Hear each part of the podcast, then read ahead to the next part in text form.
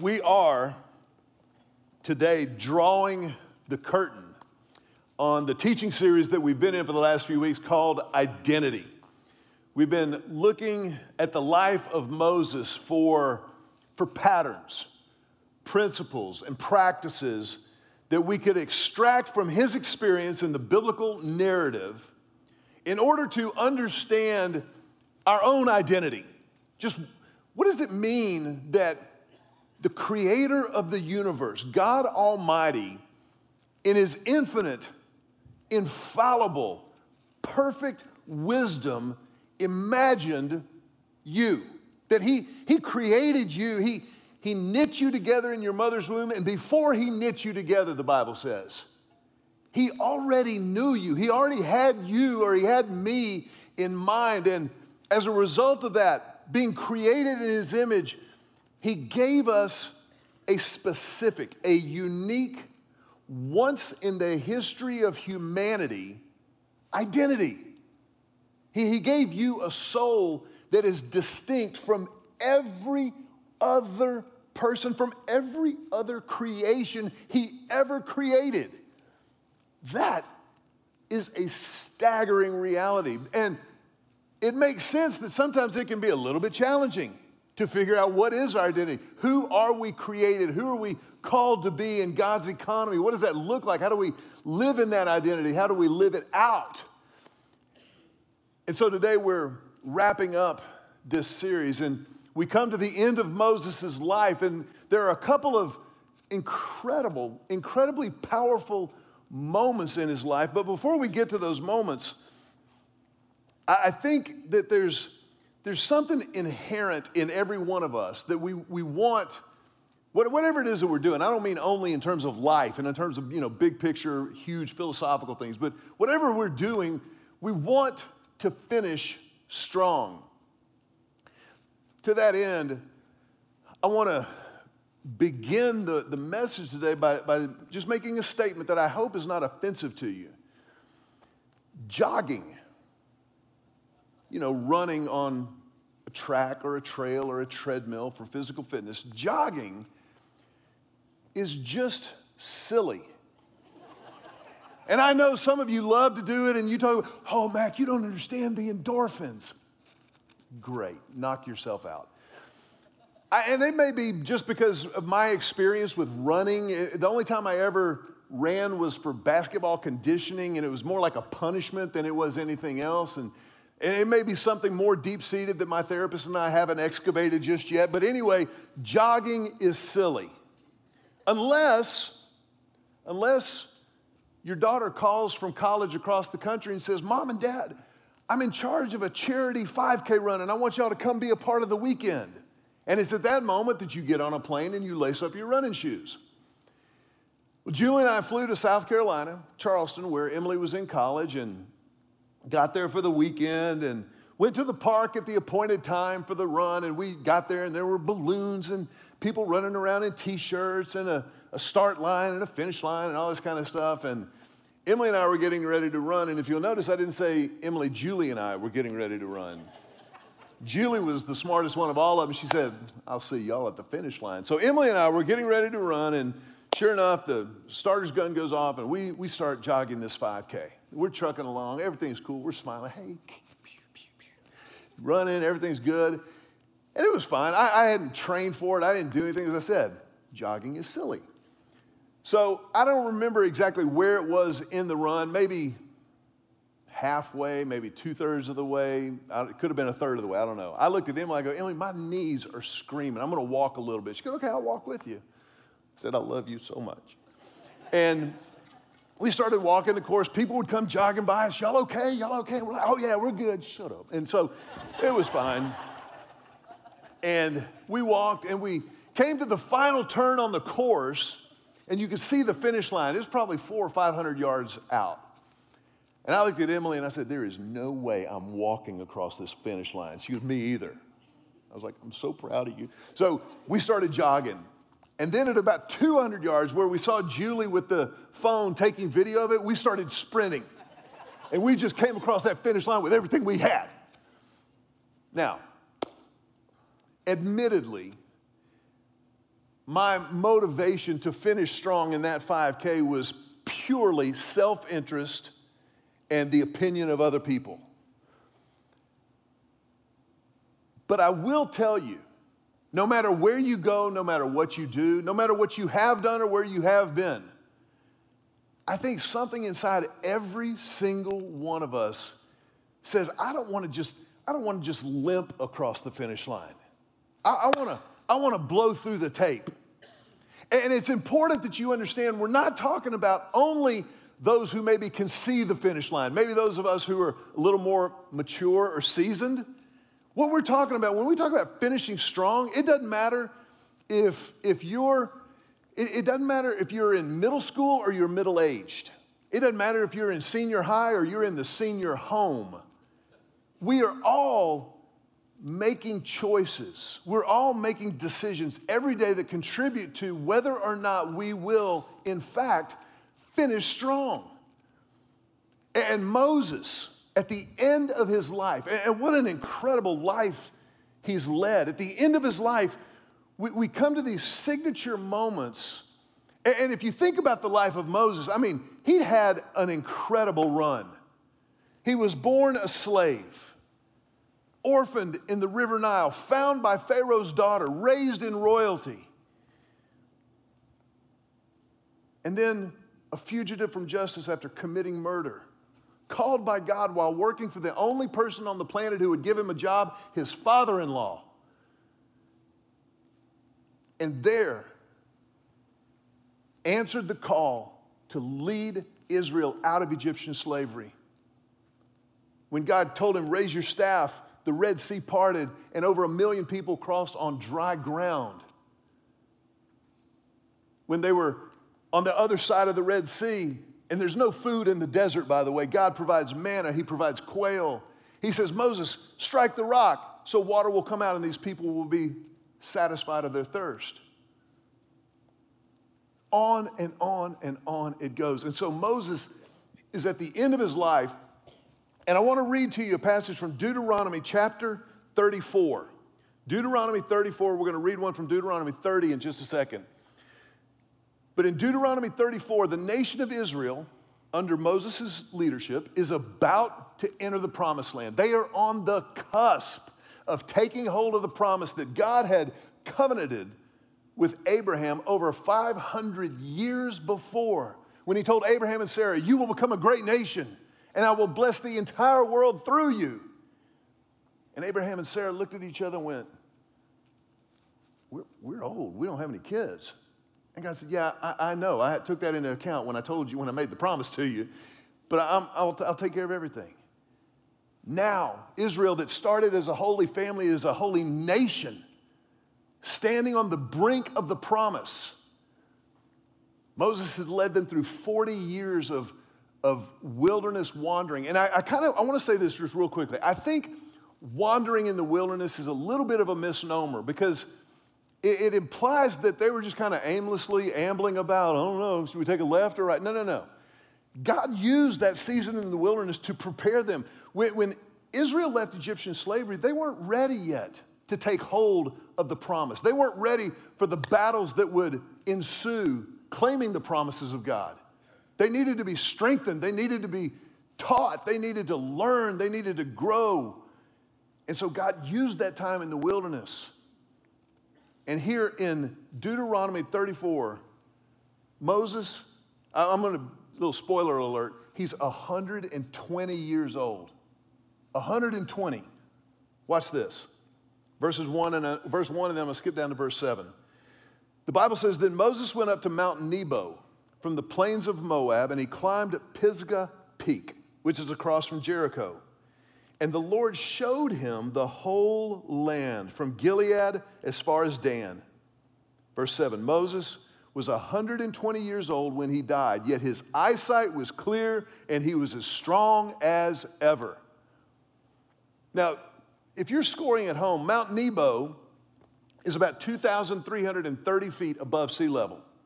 And the clear implication from the pastor is that Pisgah Peak is taller than that. And so here's Moses rock climbing at 120 years old. You want to talk about finishing strong. but it, it wasn't just finishing strong physically.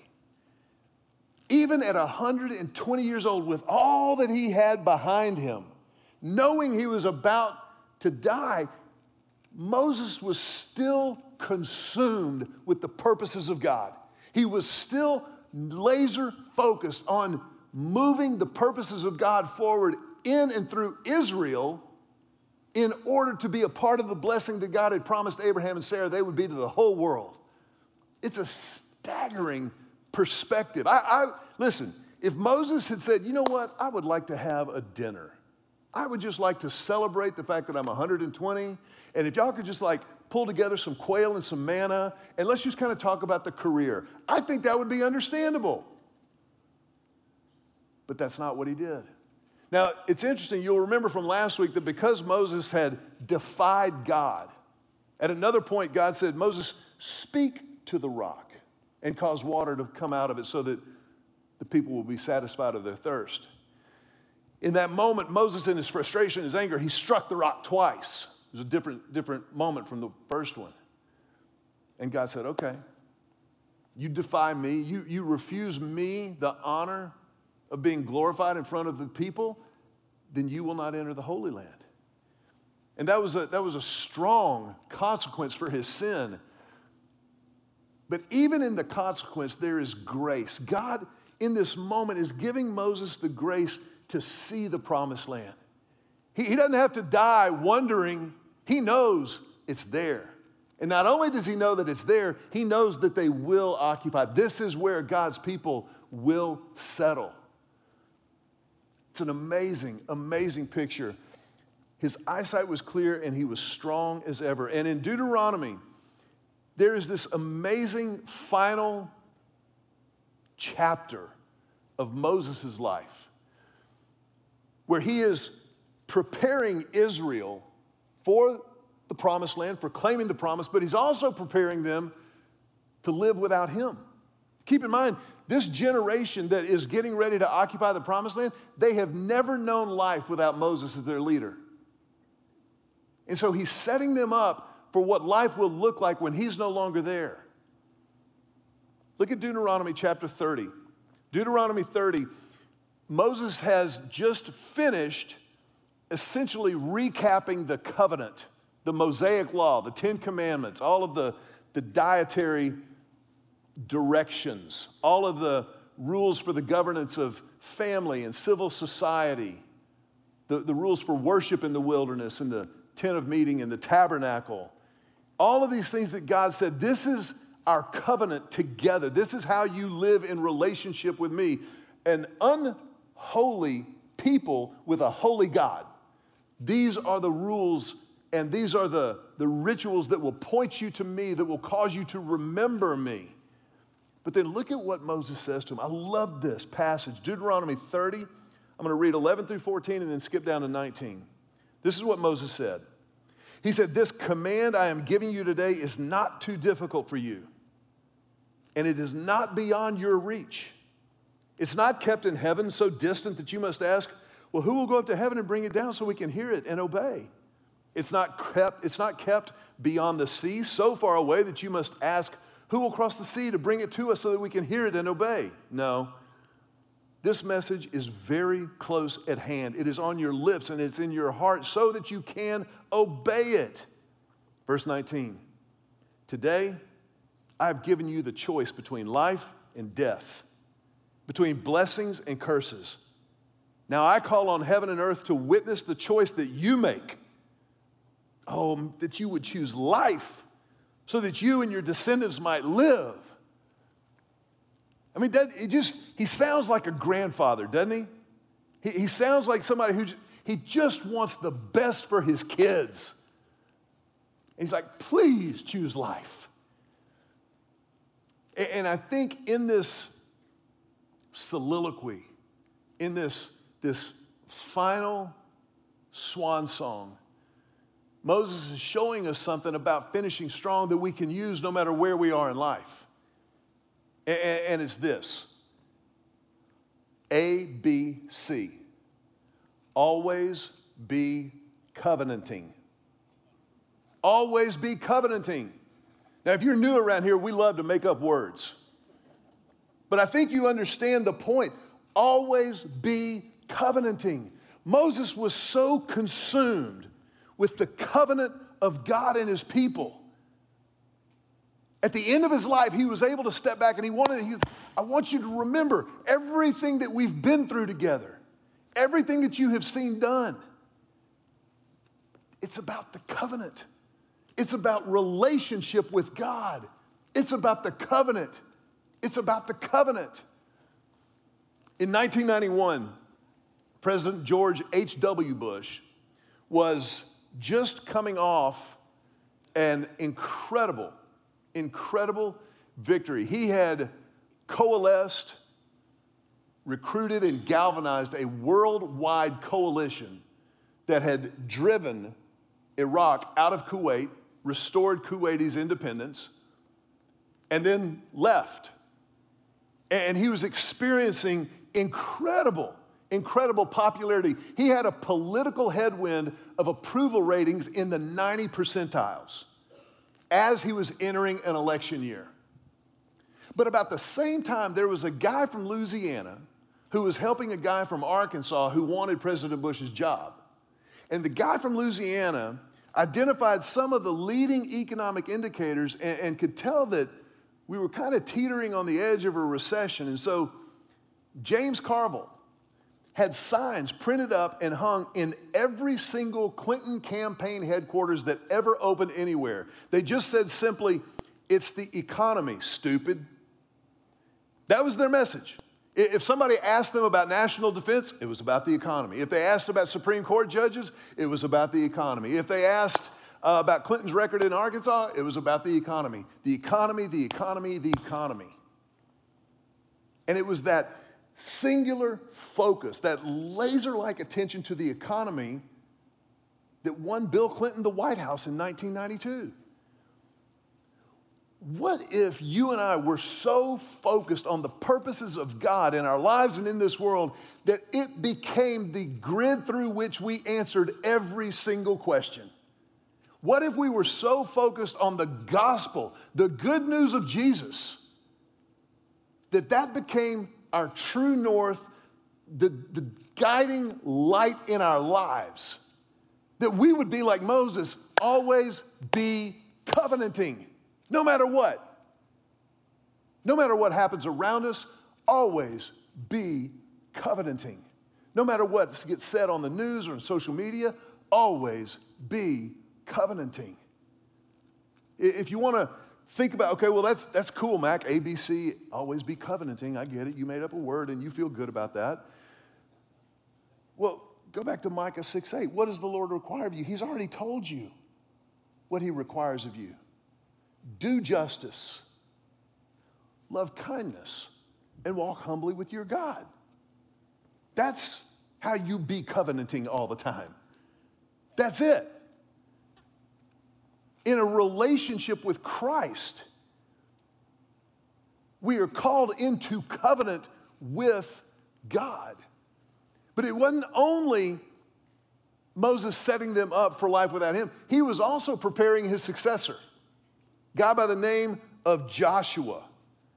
Joshua. And, there's, there's this incredible exchange that, that gets used a lot of times around graduation. But I think it's important to understand the context too. Look in Deuteronomy chapter 31, verses 7 through 8.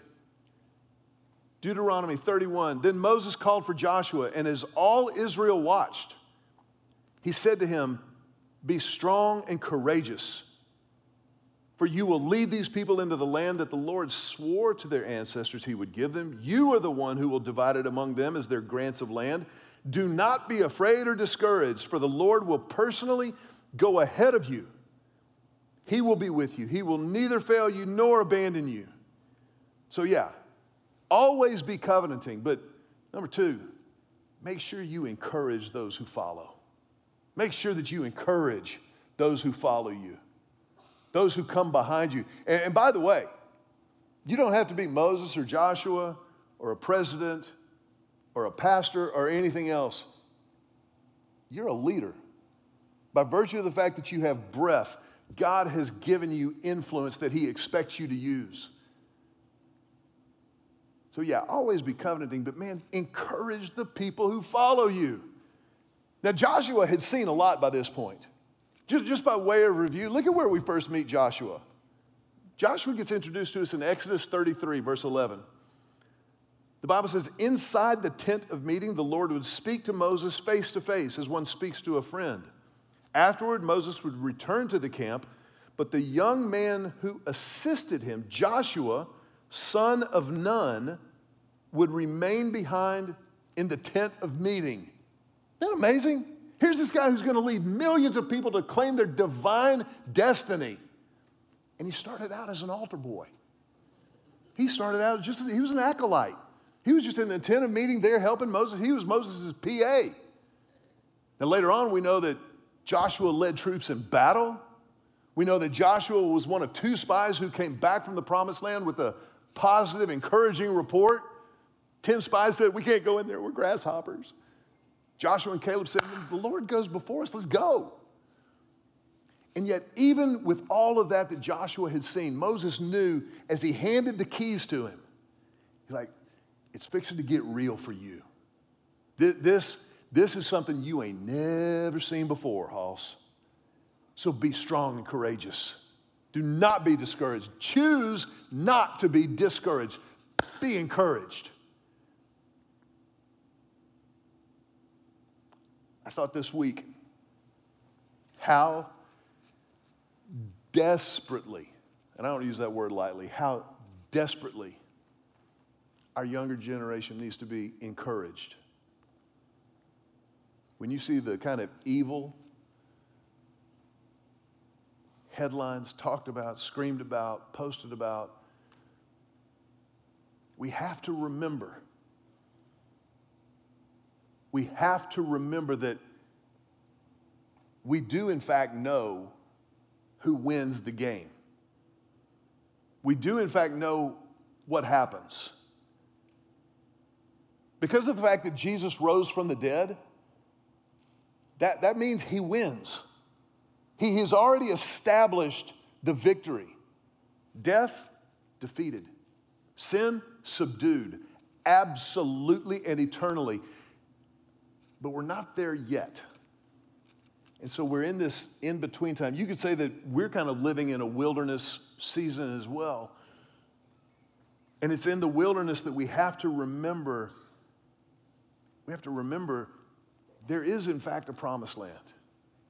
There is, in fact, a covenant relationship with God that He's called us into. And in that promised land, everything, everything that is wrong will be made right. Every injustice will be addressed and called to account. Everyone. You don't have to worry about who did this or who did that or this atrocity. God, God says, Trust me when I tell you, I'll take care of all of it. And the fact of the empty tomb is the seal of his guarantee. And so Moses is saying to Joshua here be strong, be of courage, stand up and make a difference, be a part of the solution. And Moses is finishing strong has a ripple effect that, that reaches down to us. Yeah, I think it's really perfectly highlighted in Hebrews chapter 3. Hebrews chapter 3 says that Moses was certainly faithful in God's house as a servant. His work was an illustration of the truths that God would reveal later. But Christ, as the Son, is in charge of God's entire house. And we are God's house if we keep our courage and remain confident in our hope in Christ. Don't quit. wherever you are in this moment, please, please, please don't quit. Christ is in charge, and he rose from the dead. Moses saw God part the Red Sea. Tell me what it is in your life that he can't handle, that he won't come into and help you with. We hold on to this courage, we hold on to our hope that we have in Christ. Will you bow your heads with me? In this moment, I want to show you something that happened a few times throughout this message. We talked about covenanting, we talked about encouraging, we talked about hope. But in every single instance, we used that, that little phrase in Christ. In Christ. See, Jesus invites us into himself, into a relationship with him.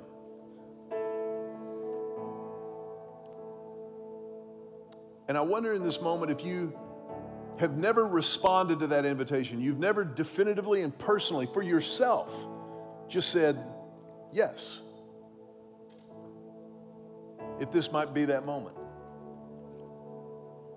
If maybe this is the opportunity and the moment that God has brought you to in order to begin a relationship with Him.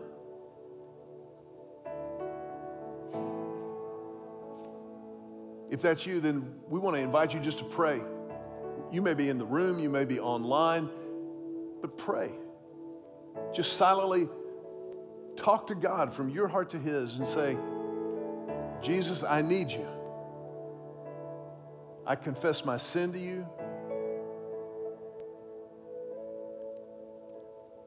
And I claim your forgiveness, your grace, and your truth. And Lord, in exchange for your life given for me, I will give you my life. I will follow you with everything I have.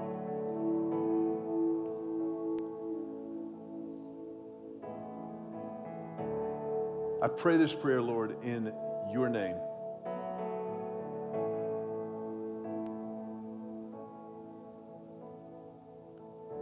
If that was your prayer,